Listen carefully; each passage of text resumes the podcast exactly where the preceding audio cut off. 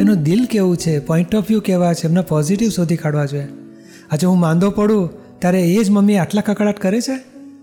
કે ના, કેટલું આમ મરી મરીને સેવા કરે છે? પોતાનો થાક, ઊંઘ, ભૂખ, તબિયત કશું જોતી નથી. મારી સાચવણી કરવામાં કેટલું બધું દિલ રેડી દે છે. તો આ પકડી રાખવાનું હોય.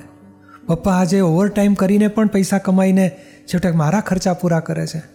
તો પપ્પા આવું બોલે, તો પછી મારે એમના શબ્દોને ના જોવાના હોય. મારી માટે કેટલું બધું પોઝિટિવ કર્યું છે એ યાદ રાખવું છે.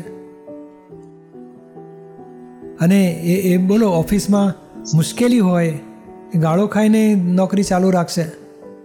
ઓવર ટાઈમ જેમ તો ત્રણ જણા પજવતા હોય તો એ માર અપમાન ભોગવીને પણ કામ કરે. કે હું નોકરી છોડી દઈશ તો ઘરના છોકરાની ભણતર ખાવા પીવાના ખર્ચાનું શું થશે? એટલે ચિંતામાં કાંઈ છોડતા નથી.